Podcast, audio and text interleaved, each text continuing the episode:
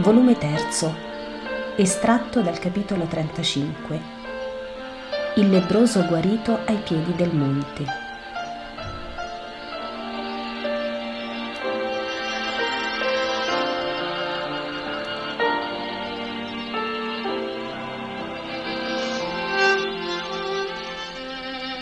Fra i tanti fiori che profumano il suolo e allietano la vista, si drizza l'orrendo spettro di un lebbroso, piagato, fetente, corroso. La gente urla di spavento e si rovescia di nuovo sulle prime pendici del monte. Qualcuno afferra anche selci per tirarli all'imprudente, ma Gesù si volge a braccia aperte gridando Pace! State dove siete e non abbiate paura. Posate le pietre. Abbiate pietà del povero fratello. È lui pure figlio di Dio. La gente ubbidisce, soggiogata dal potere del Maestro, il quale si avanza attraverso le alte erbe in fiore sino a pochi passi dal lebroso, che a sua volta, quando ha capito di essere protetto da Gesù, si è avvicinato. Giunto vicino a Gesù, si prostra e l'erba fiorita lo accoglie e sommerge come un'acqua fresca e profumata. Solo la voce che esce lamentosa di là dentro ricorda che un povero essere è presente. Essa dice, Signore, se tu vuoi, puoi mondarmi. Abbi pietà anche di me. Gesù risponde, Alza il tuo volto e guardami. L'uomo deve sapere guardare il cielo quando crede in esso. E tu credi, poiché chiedi.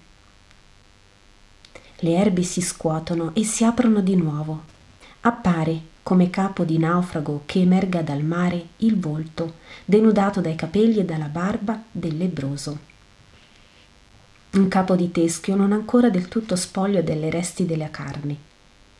Eppure Gesù osa posare la punta delle sue dita su quella fronte, là nel punto dove è netta, ossia senza piaghe, dove è solo pelle cinerea, scagliosa, fra due marciose erosioni di cui una ha distrutto il cuoio capelluto e l'altra ha aperto un buco dove era l'occhio destro, di modo che non saprei dire se fra quell'enorme buco che va dalla tempia al naso, scoprendo lo zigomo e la cartinaggine nasale, pieno di lordura, sia ancora il globo oculare o no. E dice Gesù, tenendo la sua bella mano appoggiata per la punta lì. Lo voglio, sì mondato. E come se l'uomo non fosse corroso e impiegato, ma solo ricoperto di sudiciume, e su questo si riversassero acque detergenti, ecco che la lebbra sparisce. Per prime le piaghe si chiudono, poi torna chiara la pelle, l'occhio destro riappare fra la rinata palpebra, le labbra si rinchiudono sui denti giallastri.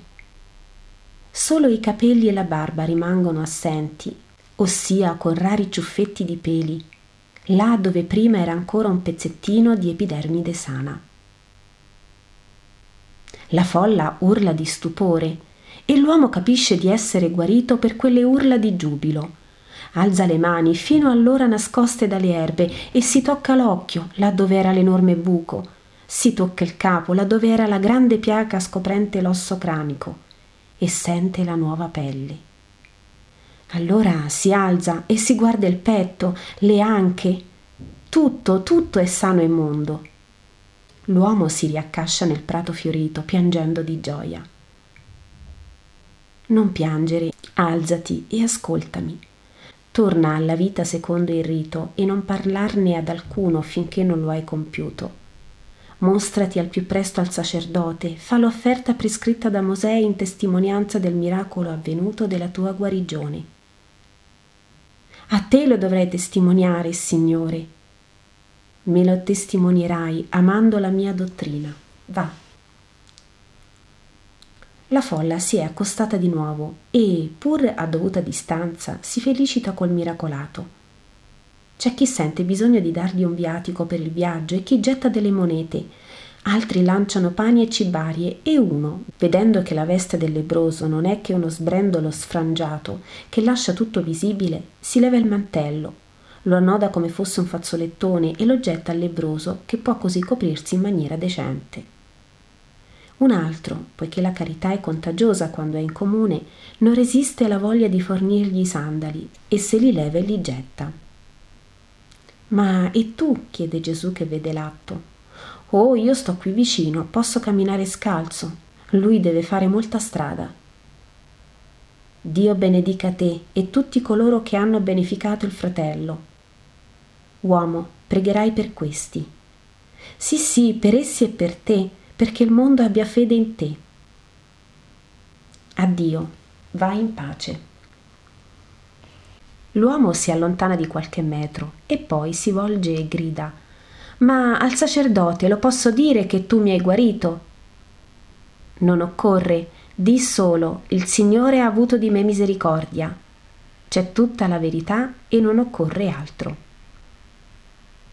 La gente si stringe al maestro, un cerchio che non si vuole aprire a nessun costo. Ma intanto il sole è calato e si inizia il riposo del sabato. I paesi sono lontani, ma la gente non rimpiange paesi, non cibi, nulla. Se ne preoccupano però gli apostoli e lo dicono a Gesù. Anche i discepoli anziani sono in pensiero. Ci sono le donne e i bambini e se la notte è tiepida e soffice l'erba dei prati, le stelle non sono pane né si fanno cibare i sassi delle prode. Gesù è l'unico che non se la prende. La gente intanto mangia i suoi avanzi come nulla fosse e Gesù lo fa notare ai suoi. In verità vi dico che costoro sono da più di voi. Guardate con che spensieratezza danno fine a tutto. Ho detto loro, chi non può credere che domani Dio darà cibo ai suoi figli si ritiri. Ed essi sono rimasti Dio non smentirà il suo Messia e non deluderà chi spera in lui. Gli apostoli si stringono nelle spalle e non si occupano d'altro. La sera scende. Un uomo di nobile aspetto raggiunge Gesù, che seduto ai piedi di un albero ascolta degli uomini, e lo saluta profondamente. Gesù si alza e risponde con pari rispetto al saluto. I presenti sono tutta attenzione. Ero sul monte e forse tu hai pensato che io non avessi fede perché me ne andavo per tema di un digiuno, ma io me ne vado per altro motivo. Volevo essere fratello fra i fratelli, il fratello maggiore. Vorrei dirti il mio pensiero in disparte, puoi udirmi? Non ti sono nemico, per quanto io sia uno scriba. Andiamo un poco lungi, risponde Gesù, e se ne vanno in mezzo ai grani. Volevo provvedere al cibo dei pellegrini e sono sceso per ordinare di panificare per una moltitudine. Vedi che sono nello spazio legale, poiché questi campi mi appartengono e da qui alla vetta si può fare in sabato. Sarei venuto domani con i servi, ma ho saputo che tu sei qui con la folla. Ti prego di permettermi di provvedere nel sabato altrimenti troppo mi spiacerebbe aver rinunciato alle tue parole per nulla. Oh, per nulla mai, perché il Padre ti avrebbe compensato con le sue luci, ma io ti ringrazio e non ti deludo. Solo ti faccio osservare che la folla è molta. Ma ho fatto accendere tutti i forni, anche quelli usati per essiccare derrate, e riuscirò ad avere pane per tutti. Oh, non è per questo, dico per la quantità di pane, non mi scomoda. Lo scorso anno ebbi molto grano e quest'anno tu vedi che spighe. Lasciami fare, sarà la migliore sicurezza sulla mia campagna. E poi, maestro, tu mi hai dato un tale pane oggi. Tu sì che sei pane dello spirito. Sii allora come tu vuoi. Vieni, che lo diremo ai pellegrini. No, tu lo hai detto. E sei scriba? Sì, lo sono il Signore ti porti dove il tuo cuore merita. Comprendo ciò che non dici, vuoi dire alla verità, perché in noi è molto errore e, e molto malanimo. Chi sei? chiede Gesù. Un figlio di Dio. Prega il Padre per me, a Dio. La pace sia con te.